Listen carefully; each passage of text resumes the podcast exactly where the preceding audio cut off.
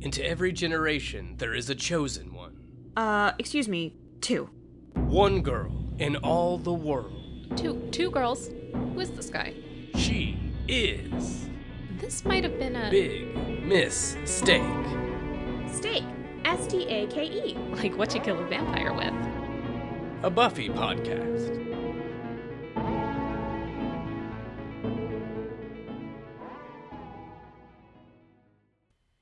Everybody, welcome to a new episode of Big Mistake. It's a Buffy podcast. I'm your host, Melissa, Hi, everybody. I'm Aditi. and today we are here to discuss the heart stopping finale of season one of Buffy the Vampire Slayer, episode 12 Prophecy Girl.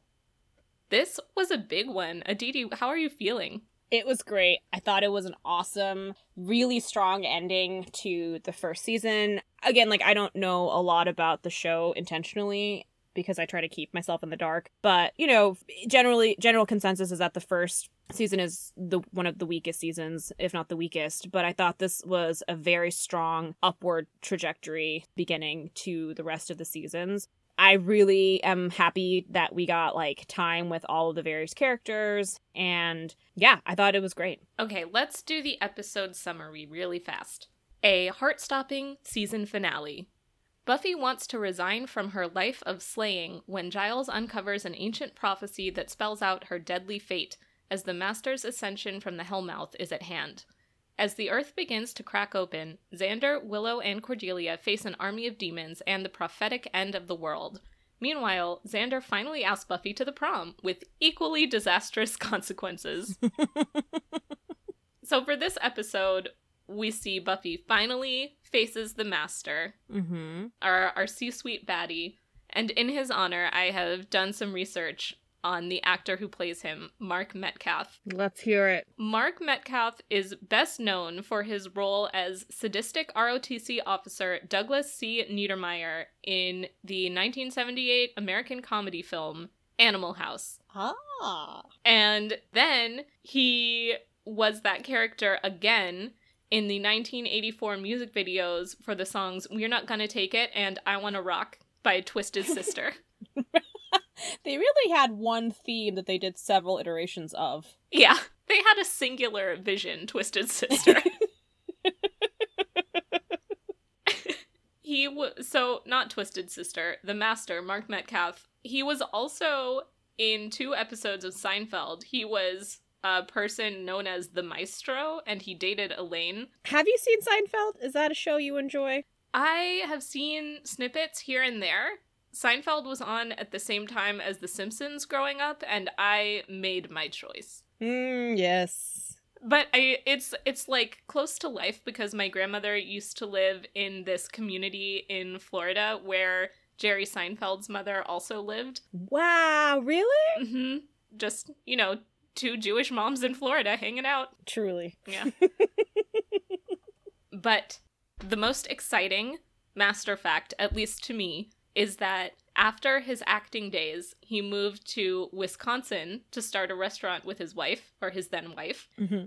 He uh, he actually lived in a small town outside of Milwaukee, but he was very involved in the Milwaukee theater scene. Well, well, well. Another feather in the cap of America's greatest city, Milwaukee, Wisconsin. Fans, I've never been to Milwaukee, but uh quarantine has given me a lot of free time to research uh places to go and I feel like Milwaukee is just this midwestern utopia and I cannot wait to leave this bunker and spend the rest of my life in a city with a Chicago lifestyle on maybe like a like a Detroit budget. I'm ready. Yeah, your decision making calculus was actually very well informed, but one day you just came out of the gate swinging hard for Milwaukee, and I just knew to fall in line.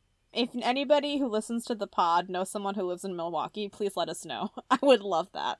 Yeah, come on the show. Tell us about the city. Have you ever had an encounter with Mark Metcalf in first stage children's theater where he acted in plays and and did a bunch of like get the kids involved in acting sort of work?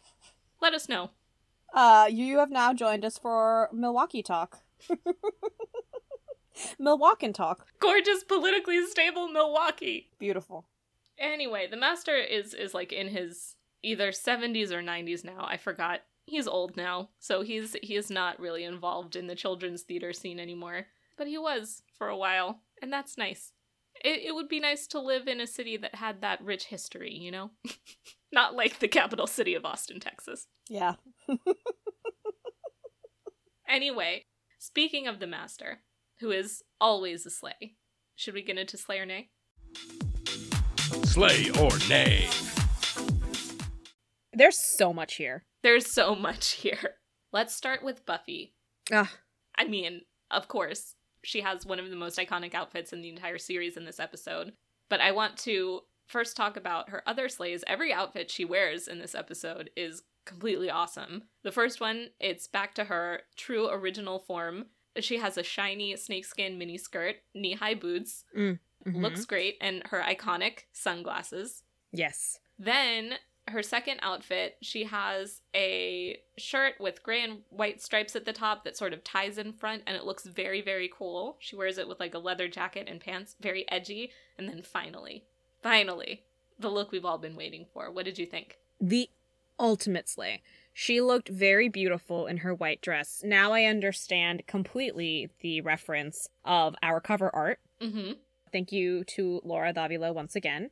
I loved it. She looked stunning. I really thought that it played very much to the sacrificial lamb element that was happening in the show with her all in white, like the purity thing, but then it was subverted because she's a, you know, ass kicker and she takes control of her narrative, which I thought was awesome. She looked great. Uh, the white dress is honestly such a great look. I would totally wear that. I would wear everything she wears, but the white with the leather jacket, it was it was an awesome look. It was. And Sarah Michelle Gellar uh, got to keep that dress, actually. And she posted a photo of herself in the year of our Lord 2020, stuck at home, in the white dress and a leather jacket. Really? Yeah.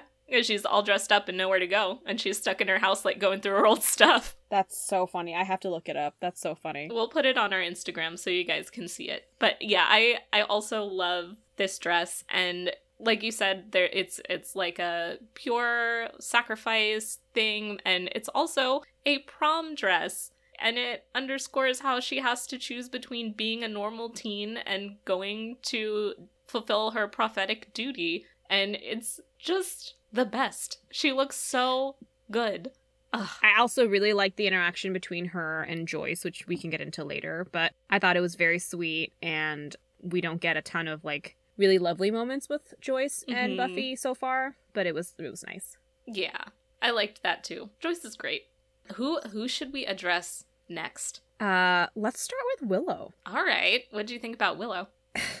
Willow is consistently the most likely to dress like an actual teen on the show, and I love her for it. I will say that the spike necklace that she was wearing while Xander was practicing asking out Buffy on her, loved it. Surprisingly edgy from our girl. Willow's chevron bell sleeve sweater, like, God love her. Again, an outfit that I would have thought was boho chic, but was not. Uh, everything she wears is so sweet whereas like cordelia and buffy look like edgy or sexy or cool like even when willow is wearing like a leopard print skirt like it's with tights and tennis shoes it's it's just it feels very like age appropriate that she looks a certain way but i i you know i i love her Totally hear what you're saying with the age appropriateness. I mean, I have all of her outfits this episode are egregious nays, but the thing that stuck out to me is is that they actually went so far as to put her hair in pigtails in this episode, which I Mhm. don't think they've done Mhm. before, and it really just underscored how young Willow is. She is just so young. And on the other end of the spectrum, I think that when they place sweet Willow next to Cordelia, I Mhm. get real big stepmom energy. Yeah. Like Cordelia dresses like someone who married Willow's father uh, with a significant age difference. That is so funny. I can I can definitely see it with her second outfit where she has the cardigan but she doesn't have a shirt underneath it. Oh and she god. leaves it tastefully unbuttoned. Oh my god. So going to Cordelia, that half button cardigan is so 90s Mhm. ho. Like you had to be hot and more importantly know you're hot to wear that. Yep. Like with great power comes great responsibility to leave that cardigan unbuttoned. Yeah, bless her for stepping up. And to pair it with those high waisted metallic lavender pants. I loved it. She she really she looked she looked like a model from the 90s. Yeah, I absolutely loved that outfit. And earlier in, in the episode, you see it for only a second, but she has a very simple black cami and then and then a leopard print skirt under not underneath in the normal place at the bottom, you know, for the lower half. But yeah, I I think everything she wore this episode was excellent and underscored that she is so confident, confident enough to drive a car into a building. Ah, just look, y'all. 2020 was the year where we felt very downtrodden. Let's say, kind of like when Willow was being catfished by Moloch.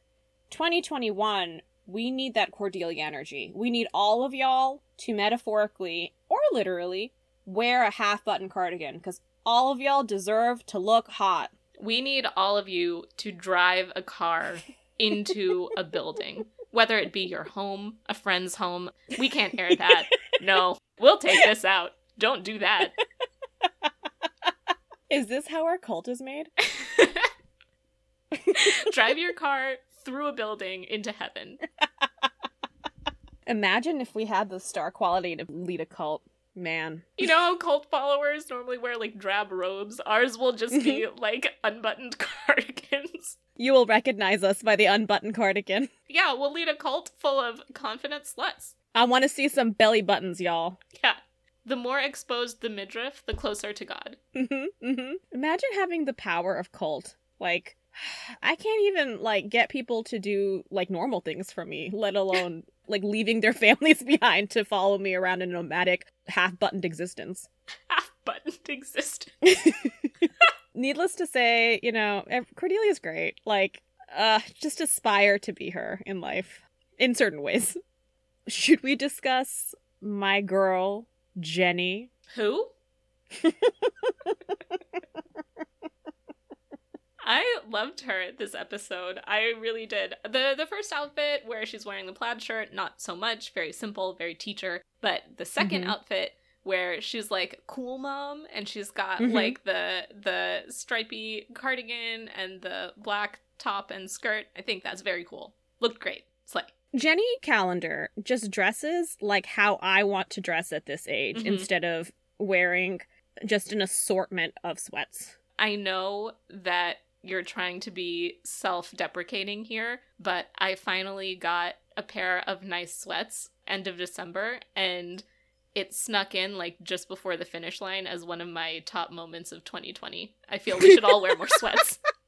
Uh, I'm not being self deprecating. Easily the best purchase of 2019 was a pair of joggers from Costco. Oh, yeah.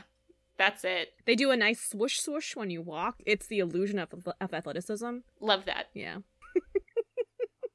What was I going to say? Oh, yeah. Our cult uniform would be uh, half button cardigan on top, sweats on bottom, and it's perfect for Zoom. yeah, especially for those of y'all who are trying virtual dating, just uh wear the half cardigan and the sweats on the bottom. They'll never know. They'll never know, but you'll know. And you'll have a confidence that's emanating from a lack of a waistband. Confidence and comfort. That's the big mistake cult way. Man, just imagine just a, a legion of half button cardigan people following us into the dark. yeah, overall though, lots of looks. Everyone looking great. My boyfriend Angel looks great, and uh, no, I will not be taking questions at this point. All right. I accept. I have one question though. Like I know this Yes. is against the rules that you have just clearly laid out and I know that you're trying to set boundaries and I respect that, but I'm just going to just one question. We're laying down the cult hard. Just one question. I thought Angel did look very nice this episode, but he was dressed very formally. Melissa, he was trying to take her to the spring dance. He wasn't. He was lurking in his own apartment, and Xander barged in, and he was just like fully dressed in a crisp white button down. What were his plans? What was he doing? Maybe he was uh having an internal uh reckoning whether or not he should take her to the dance. I don't know. Why would he? He doesn't even go to school. Like, does he? does he know about the dance even? He doesn't even go He here. doesn't even go here. Here's the thing though, when you are a 200 plus year old person, you you were socialized with different norms. And I bet you he came from the time when they changed for dinner. Mm, the classic Irish formality that we all know. Haven't you seen Downton Abbey? Who was Irish in Downton Abbey? Oh my god, Branson, the driver who was also very into socialism. Oh yeah. I'm just saying that maybe he felt the need to change, you know, to mark the time. it's after six. What am I, a farmer? Exactly. It's after 6. What is he? An Irish farmer? An Irish potato farmer? I really want to know if at some point in the seven seasons Angel does an Irish accent because I think I would just die Just wait. of laughter. Just wait. Oh boy. Oh boy. Overall, great outfits for the most part. And, you know, the iconic white dress was something that, you know, is unparalleled. Mm-hmm. Easily the greatest outfit that we've seen on the show so far. I Yeah. can't think of a more iconic outfit that comes afterwards. It's a delight. Mm-hmm. Do you want to do Is It Cute? Is it cute? Okay, who do you have for Is It Cute? I have obviously the master. hmm and i could i could be talked into evaluating giles and or angel through is it cute lens because they weren't villains per se but they were part of the conflict of the story Okay, so let's talk about Giles and Angel. okay Did you think they were cute? yes i think that they were so okay i will start with giles physicality.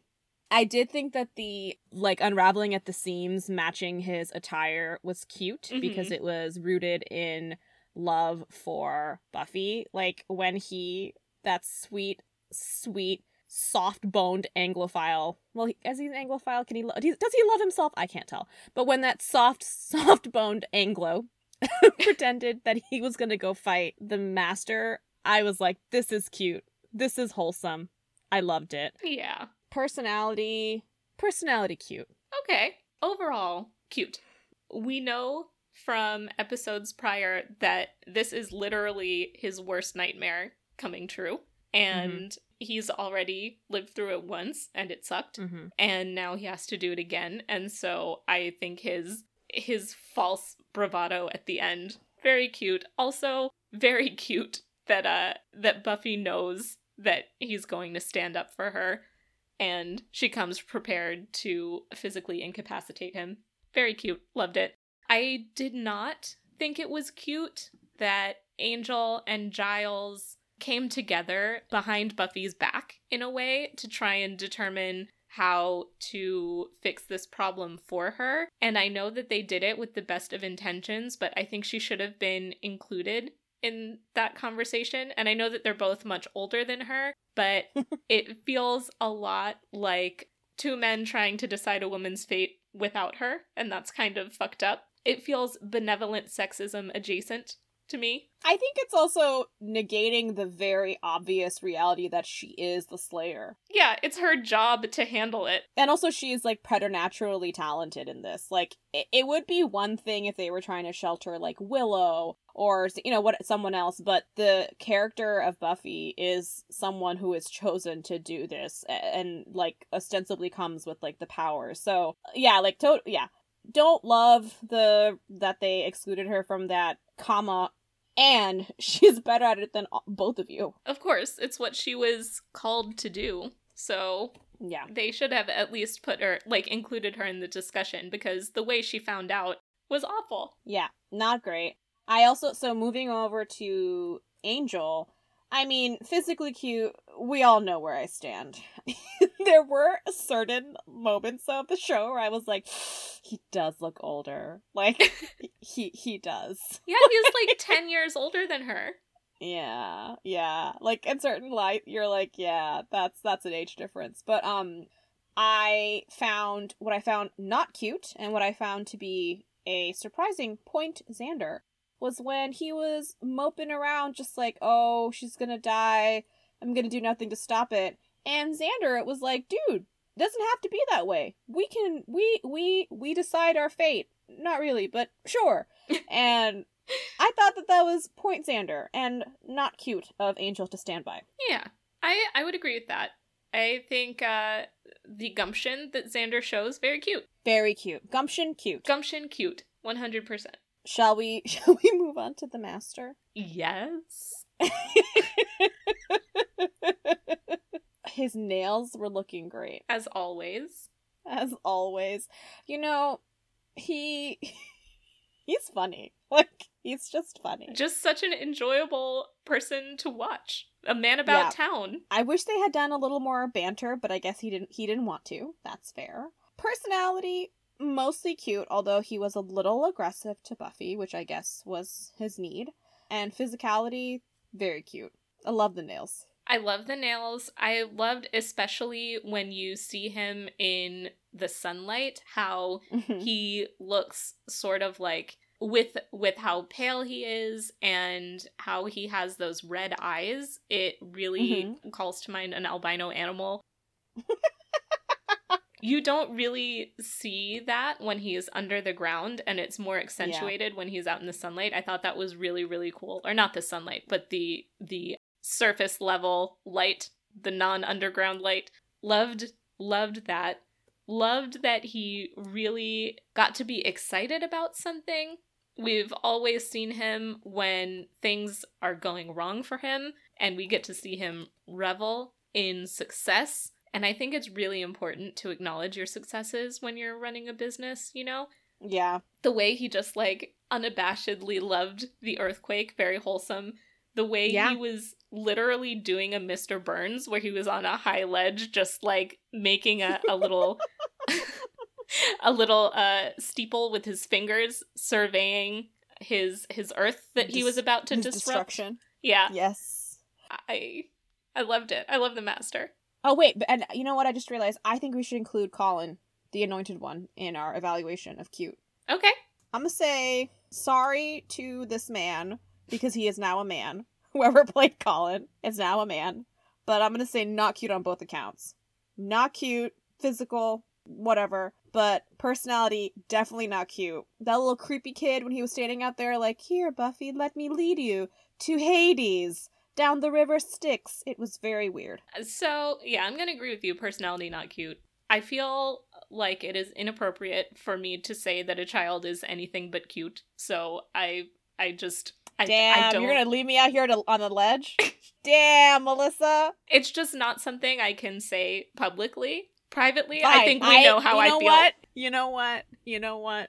Y'all, you don't even want to hear the things she says when we're not on mic. You don't want to hear.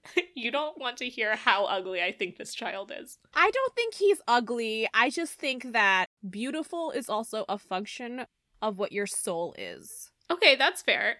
Yeah, because his soul is is annoying and dumb. Yeah, it's When he tries to do that thing where he's like, "Oh, I'm a scared kid. Wow, wow, wow, help me!" and Buffy is just like, "Shut up. We both know why we're here." Really appreciated that. I also like that he was like, "Oh, good. I can drop this charade. Come stroll with me." See, that anointed one I like. you know what? I'm getting my good name slandered. What? I want to say on the record, I love children, even white children. Brave. anyway, we'll we'll talk after we're done recording about what we really think of Colin. Sign up for our Patreon to find out what we really think. All children are cute, I agree, but to quote my father, one in a hundred are annoying. Oh, I think maybe it might be a little more. I won't say which ones.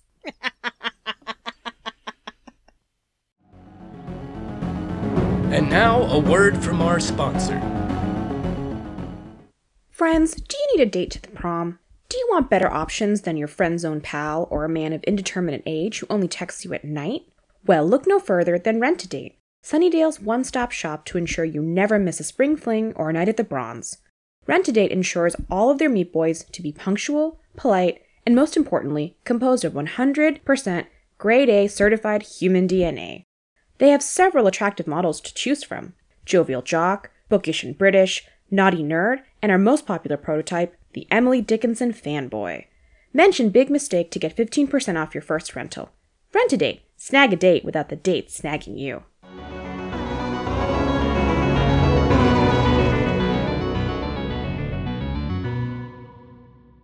Let's get into it. So it begins in the bronze and and Xander is going on this monologue about how he feels romantic feelings towards someone and we see Willow's face and we're like twist but then we realize that he is practicing for what he's going to say to Buffy and it's so sad. Yeah. I did like the Wonderwall song playing in the background, really added a sense of authenticity to this high stakes moment. yeah. Yeah, I did not love that for Willow, but again, Willow Willow's great. She just she did what she had to do. we see her handle this love triangle with such grace and strength later on in this episode.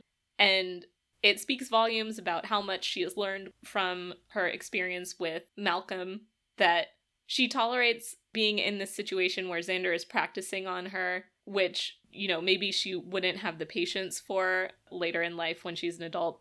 But she also knows enough to set hard boundaries with him later in the episode, and good for her. That was an awesome scene. Yeah. She she respected herself. That was great. Yeah. So then we have a short scene with Cordelia, and I want to say it was Mitch, but again, my skill set in recognizing people is not very good. It was not Mitch. But I don't think you're to blame for this. It's it's another white goon who looks exactly like Mitch. He had the spirit of Mitch, Yeah. you know? This is a different mannequin basically that is swapped out for an identical mannequin. This Cordelia love interest is named Kevin. No. Oh. I'm not sure how we jumped from Mitch to Kevin. I guess Mitch was permanently disfigured from the bat and so Cordelia was like, you know, this is not good for my brand and she moved on. Do you know what this reminds me of? This reminds me in Daria when Quinn is always dating Joey, Jeffy, Jeffy, or Jamie. Yeah. So so we see Cordelia and Kevin in the car and it's it's a real horror movie trope where Oh there's yeah, yeah, a yeah. pair of teens making out in a car and then the the female teen hears something and the male teen is like, "Come on, baby, let's French." And then they get axe murdered. But again, this show loves to turn tropes on their heads. It's just like in the very first episode when Darla was sneaking into the school and she was like, Oh no, are you sure it's safe in here? And then she turns into a vampire and she's like, You're trapped in here with me, the Watchmen style. But this is very reminiscent of that, where it starts out where you think a girl, a young girl is in danger, but it turns out that she is either the danger or the source of power fighting the danger. It's like a nice little symmetry that they have that in both the first and last episode of the season. You're right. You're right. It was another vampire, but our girl takes care of it, and I think she said it's like you know the third one most recently. So there seems to be an uptick of vampires in the area. hmm Getting rowdy. It is an ominous trend. And then we have the earthquake. The master is just living. The master has transcended to an upper echelon of sales. Like he is just bringing home far more than his quota. He is just, you know, he's he's changing he's changing the game. The master, like any true startup CEO, just revels in chaos. This is where he thrives in in this most chaotic time. This is true disruption. Yeah. Uh the master is funny. I I will say that I laughed in this scene. He's a he's a delight and like I think the prosthetic that he has to wear, like his prosthetic teeth give him a slight lisp because Yeah. he's whenever he's yelling, he he's yelling yes, yes, but he can't pronounce it correctly and it just tickles me every time. and then his little his little protege Colin just watching, taking notes Mhm. one day. This is how you celebrate. Write that down. So we have that scene, and we then believe that Hellmouth is opening up. So then we get to this very important scene where Xander takes Buffy to a bench and then swings one leg over to sit like he's a youth pastor and professes his love to her. What did what what did you think about that? Really quickly, Mhm. is this before or after we have our baby girl Willow saying nerds are cool? Because I loved it. Oh, nerds are still cool. I think Nerds are cool. so. the The way Xander handles rejection in this episode has been a topic of conversation for the fandom. I think Okay. I am a Xander apologist in a lot of ways. I will shamefully admit that. Mm-hmm. But his reaction here, I don't think is that bad. I think he is a 16 year old boy, and I don't think a lot of 16 year olds have have the control of their emotions or the emotional intelligence to handle rejection like that gracefully. And I think we've seen him be a lot crueler to other women on this show than he has been to Buffy, which is really not an excuse. Like that's a shitty defense, but I think it's it's a natural reaction in a lot of ways to feel hurt by someone and then immediately lash out at them. And so I think that kind of slipped out, but like I don't think he went as hard as he could have. Yeah, and I think like he's an insecure kid, and so obviously his first thought is, well, you prefer someone else. Like that's a very logical step to have. Yeah. He never said anything to attack her personally. He was just like, "Well, you like Angel and that sucks." I really don't think like it was as egregious as other things. Like, for example, I think trying to get Willow to be his second string is more egregious. Yeah. I don't I don't think I can defend that. Yeah. I, I can't Xander apologize for that one. I think it's interesting because like his reaction is maybe not condoned but is understood. Like I Mhm. don't I think like it's a very human response. Yeah. and uh I I hear what you're saying. But yeah, so he he has that reaction and then we go back to Giles looking pressed and stressed. God, poor guy. Poor Giles, but then the return of one of my favorite characters, Miss Calendar. Ms. Liz Carpenter. Love her so much. I just love that she has this underground network of techno pagans that just send her weird shit that happens. I love that. Yeah. she has like some priest on standby in Italy. Uh, she has brother Luca on standby from Cortona, where Moloch is from. Exactly, exactly. Look at her. She made friends in this in this process as well. Yeah, she formed lasting relationships. I mean, he disappeared, so he's probably dead now, but the friendship was nice. Yeah, I loved the global mailings about a prophecy. Thought it was great. But overall, uh my son Rupert is not doing well and he's coming he's coming apart at the seams. Poor Giles. So then we go to Cordelia and Kevin, who seem to genuinely like each other. He's a step up from Mitch, I would say. A Mitch above the rest. So we go to Xander, who's throwing a tennis ball at the wall like he's stuck in solitary confinement in a prison. and he does this, hey Willow, maybe we can go to the dance. It'll be fun. Two buds. And she basically is like, Xander, you know better than this. Mm-hmm. Like with one line of dialogue, she twists the whole situation on its head and tells him that like she is handling this so much better than he is. You know what I mean? Like I saw that and I was like, "Sir, do not disrespect a queen forever, Willow." hmm She had more grace and composure and firmness than most young people do at her age. I thought it was great. Yeah, good for her. I loved that moment. Love that for her. This is this is a rough episode on everyone. Buffy has a very we all float moment. Uh the sink has blood coming out of it and she goes to tell Giles and she overhears him and Angel arguing about the codex and Giles says tomorrow night Buffy will face the master and she will die. Did you cry? Did you cry? I feel like I feel like I could have. I thought I did write down that like like Sarah Michelle Gellar's acting in this part was really well done. hmm I thought that this was probably the most emotional part of the show. Second to probably for me when um When you saw the back tattoo? we're talking sad emotions, not other emotions. Oh. not inside the jogger's emotions.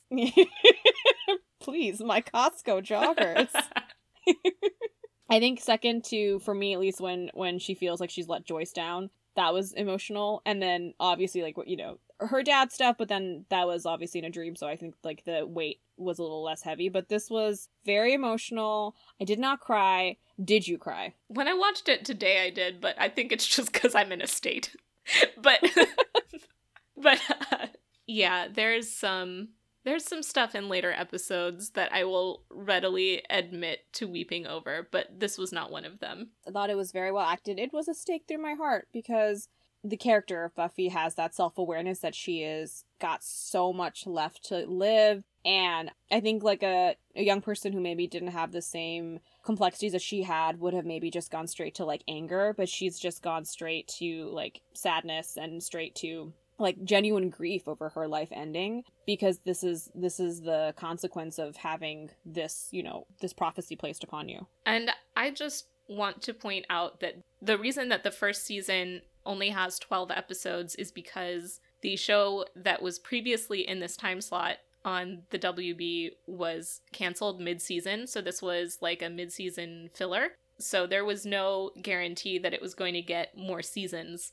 So for the audience watching at the time, like now obviously we know that there's 7 seasons and a comic book and a whole bunch of stuff, but at the time like this was a real genuine thing that could have happened like there was no guarantee that she was coming back so it's intense yes. It it, it was a stake through our heart. I do want to point out also that angel once again tries to make it about him in this scene. Even though buffy is literally the one who was dying he tries to say like you don't think this is hard for me? Yeah. Well he's had more life to live. What does that mean? I don't know you said it like it meant something. I don't know. I don't know. No, it's it's uh it's indefensible. Look, we all are apologizing. You know what? You know what this show has taught us? The patriarchy always wins because you are a Xander apologist Mhm. and I'm an Angel apologist, and in reality, neither of us should be apologizing for these damn men. That is true. That is so true. We are two sides of the same dick coin. That is that is what is happening here. If only we put down our weapons and joined arm in arm, this cult of Cordelia could take over the world. No dicks allowed. Damn, this is this is a powerful realization. Yeah, and we are both master apologists. Truly. Truly. How embarrassing for us. This whole episode has been a big mistake. Yep. Oh, yeah, I I agree that uh the episode this yeah, scene was good. I did not cry, but I expect I fully expect to at some point. It'll get you. Cutting to a scene that did not make me cry was Xander and his Patsy Cline. I was like, "All right, sir, you're fine." But I thought it was funny. The music of pain. Yes, I know. How did that make you feel as a Texan? I don't really feel much emotional attachment to country music, but you know, if if that's what he needs to, you know, let those those feelings manifest in a healthy way, climb on, friend. A big pat on the back for him. Big patsy on the back. Climb on, you crazy diamond. That's good. Uh, okay, so we are next in the scene in Buffy's room, uh, where Buffy and Joyce have, I think, a very sweet and wholesome and honest conversation, or as, as honest as she can be with the circumstances. Mhm. And she and Joyce unveils the dress, The which was dress. beautiful. I also, side note, really like what Joyce was wearing. I loved the stripe with the denim pullover. She looked awesome. It reminded me a lot of what Buffy wears in Nightmares, actually. I, I noted that too. Like mother, like daughter. Mhm. Yeah, I really liked the little anecdote that Joyce told about her own prom experience where she went by herself and she snaked Buffy's dad, the treacherous Hank, away from his actual Yes. prom date. She did. She she slanged a man. Good for her. Young Joyce could get it. Young Joyce was definitely wearing a half button cardigan, if you know what I mean. Mm-hmm. Mm-hmm. And not the half you're thinking of. God bless. Uh, does Joyce ever like get her groove back? Do we ever see her like date? There is a specific episode where we will learn about what Joyce was like as a youth. I don't want to give too much away about the future of the show, but we learn a little bit about Joyce's past and yeah, I don't want to say anything else. That's that's that's all we need to know. Yeah. Great. Yeah, yeah, yeah. And I I just thought it was very sad that Buffy is literally worried about life and death and Joyce thinks it's about prom cuz she's 16. It's just such a good juxtaposition of like the problems she's expected to have versus the problems that she does have and Yeah. how well she manages all of that. Good for her. Yeah. That's that's a good point. Okay, so then next we go to the school where Willow and Cordelia are working together to set up audio equipment for prom, but Kevin hasn't shown up yet. And it is because vampires have killed them and it's Yeah. very bloody. And they do this slow zoom on this Looney Tunes cartoon with a bloody handprint on the television screen. And again, it's, you know, they're supposed to be high schoolers worrying about the prom and they're so young and Willow's in pigtails and there's this like Looney Tunes cartoon, but it's mixed with all this horrible death. And also, my grandmother gave me a tape of the Looney Tunes and that cartoon was on it. And so that is an actual scene from my actual childhood that they put that bloody handprint on. So I've always been a little bit Man. freaked out by that scene. Not wow. hmm the stuff of literal nightmares. Yeah. Yeah, I thought that that scene was again, the show from my very limited knowledge really really goes there. Like it's not afraid to just just do it with with respect to the fact that it's like a show for teens and, you know,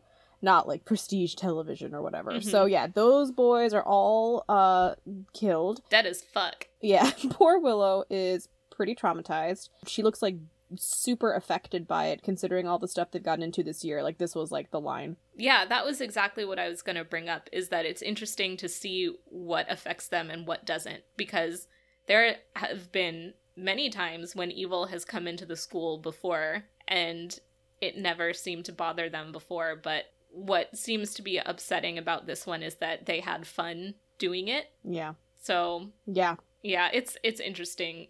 And of course, she has to be very affected because Willow and and Buffy's relationship with Willow is what convinces her that she has to put a stop to this and she has to face the master even if it means she dies. Oh, friendship. Cute, but also deadly. Yeah, the master is about to be promoted. He put in his time. He stayed, you know, the late nights. He hustled. He worked smarter and harder, and now he's ready to be promoted. Yeah, he's a he's a higher up now. Haha.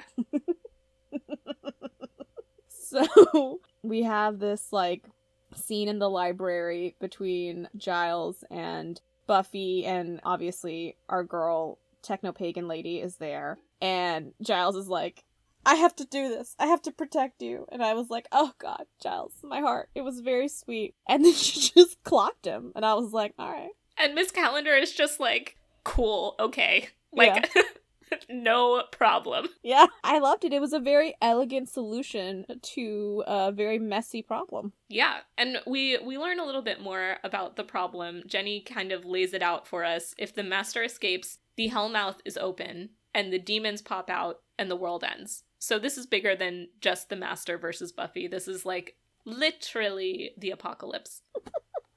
Yes. Yep. So she she clocks poor sweet Giles and is like, "I got this. I'll see you when I see you." And she walks out looking phenomenal with her dress and her jacket and her crossbow.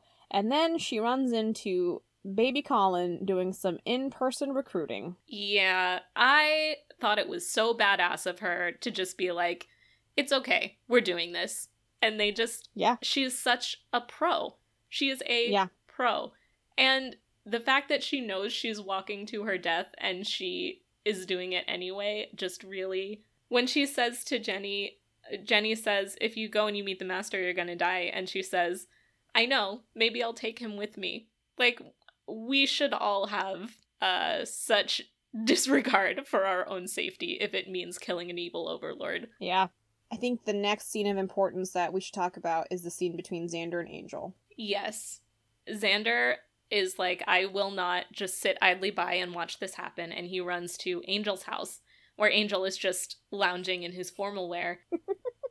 so I, I apologize to the fans. I watched this episode right before we recorded this, so I didn't have time to do a lot of research. But there seems to be some statue with some sort of religious significance in Angel's home, and it it looks to be Asian somehow, but I don't know specifically from where or from what religion. And I just think the Asian mysticism in this show is very pronounced. It's pretty ham-handed. Yeah, there was like um a Hindu god like little statue on Giles's table, and I Mhm. was like, for what? Yeah. Okay. Why? Just like throw it in there? It seems exotic. Yeah, it seems mystical and mystical.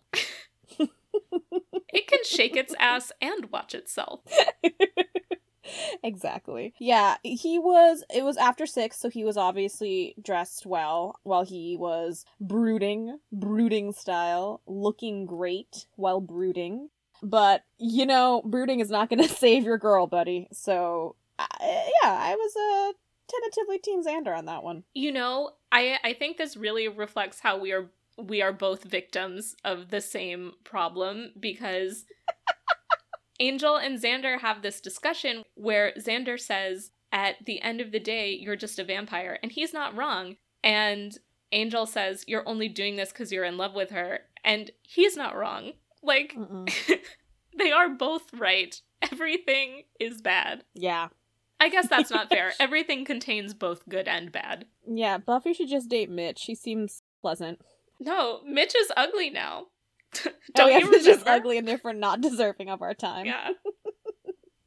Therefore not cute. Mitch is ugly, therefore not cute. Yes.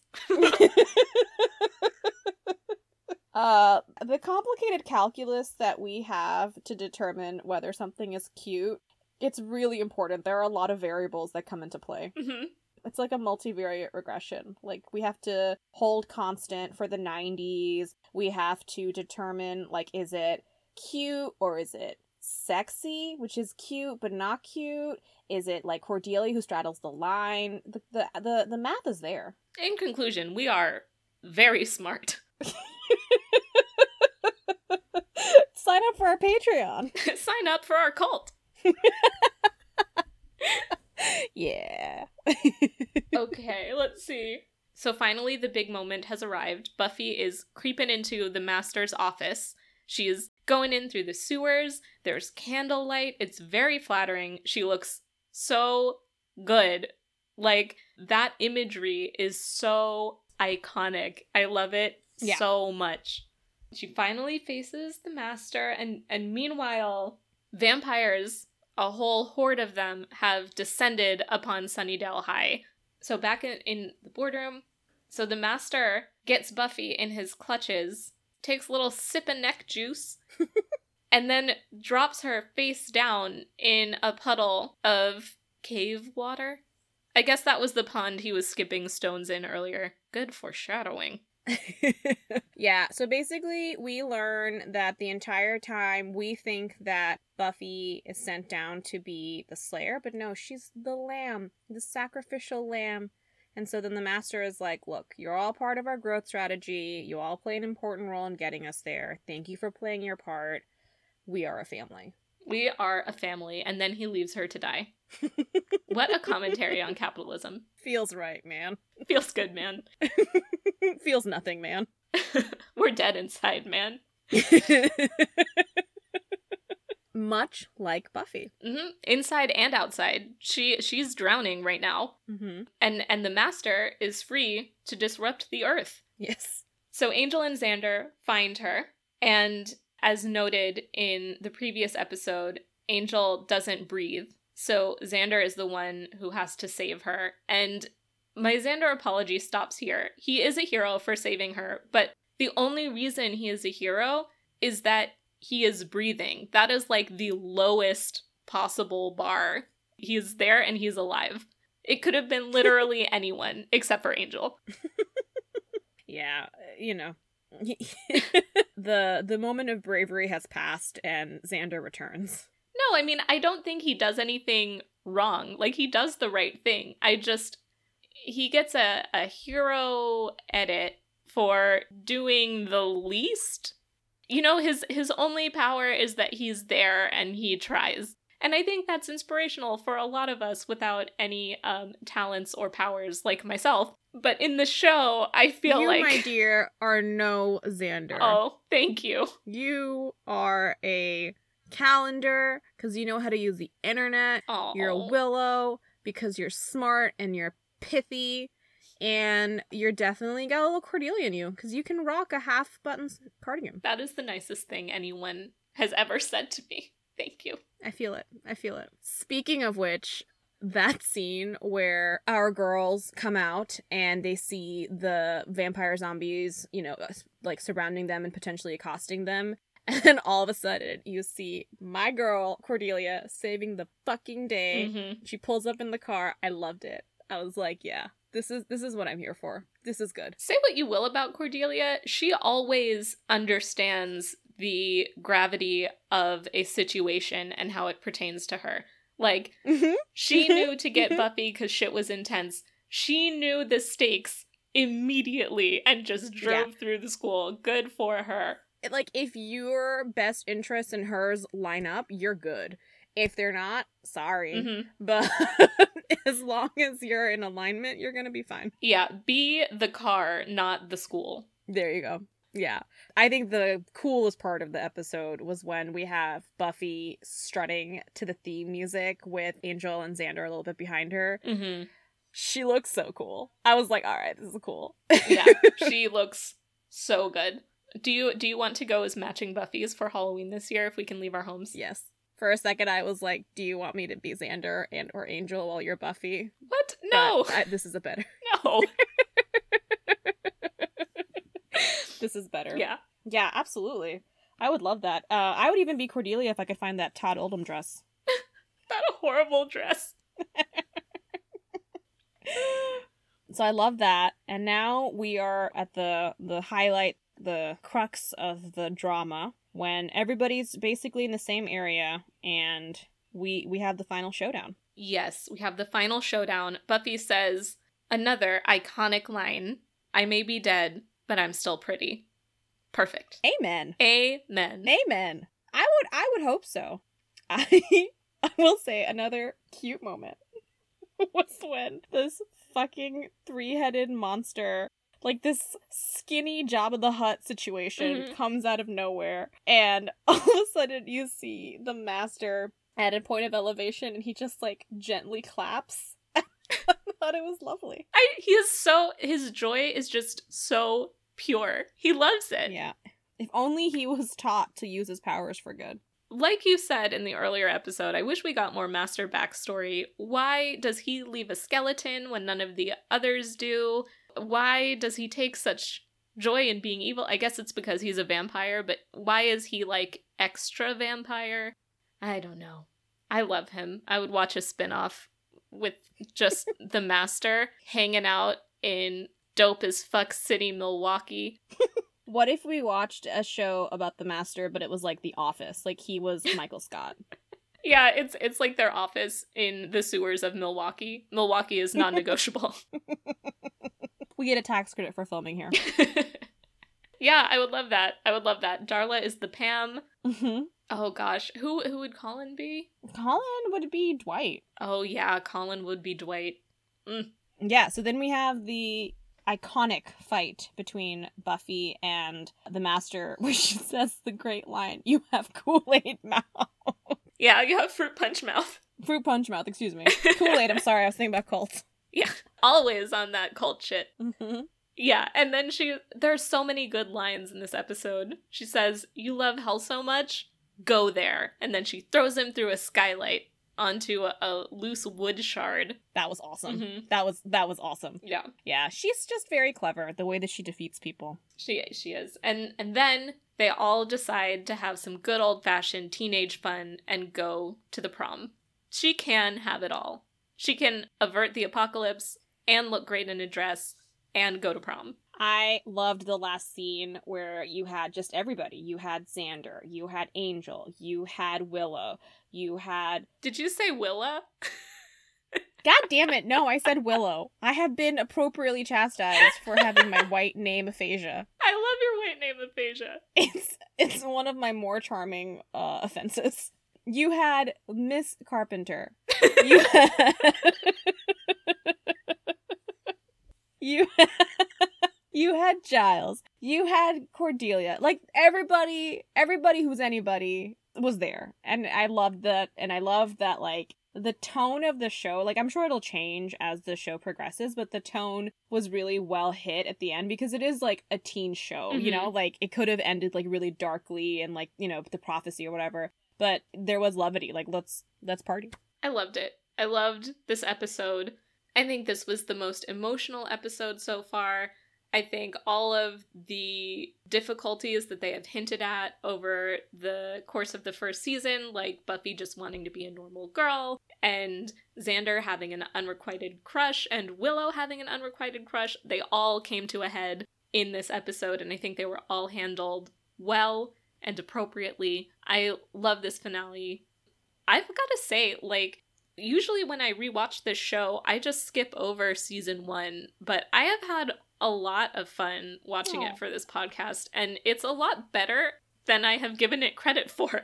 yeah yeah. yeah i would love to hear your thoughts overall on season one and what you're excited about moving forward Well, I I do think because I have seen the series, the whole thing, I I can say that season 1 is probably the weakest, but I think that is to be expected of any show when they're just, you know, everybody is getting used to it and finding their voices.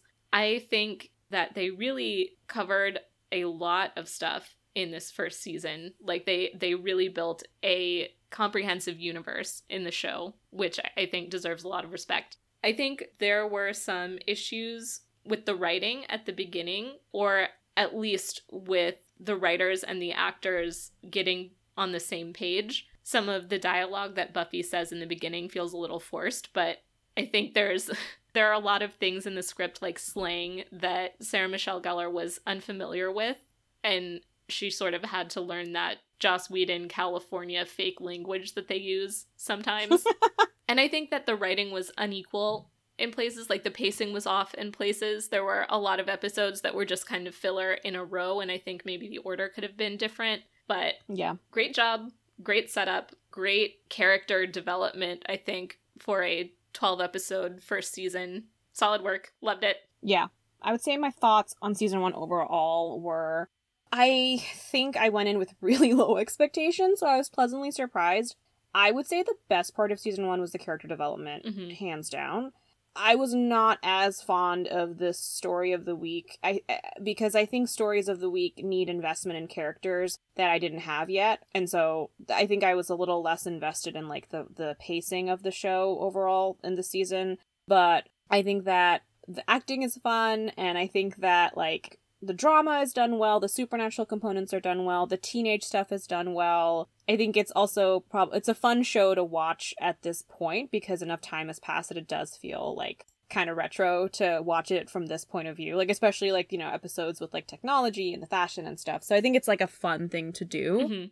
But the investment in the characters makes it like makes it makes it from feeling like it's a completely like stale engagement so i enjoyed it i'm looking forward to getting into season two onwards i'm i think i know that it will be um a different and perhaps you know more more cohesive uh storytelling experience Yeah. Oh man, I'm so excited. we did it We did it. oh we we need to rate the episode Oh, obviously high stakes. obviously Obviously. good. Aw, we did it We did it. Fans, thank you for sticking with us for the whole first season. If that's what you have done, don't tell us otherwise if you haven't. Thank you so much. I can't believe that when we started, we thought we would be out of quarantine by now. Yeah, what a fun little project to get us through the two weeks of quarantine. Thank God there's seven seasons of this show. truly, truly. Yeah, I'm excited to traverse this journey with you. And thank you for introducing me to a very fun TV show. Yes, I'm so glad that we can go on this journey together. And and fans, if there's anything that you liked or did not like or want to see more or less or any of, please let us know. Yeah. Yeah. Thanks, y'all. This has been so much fun.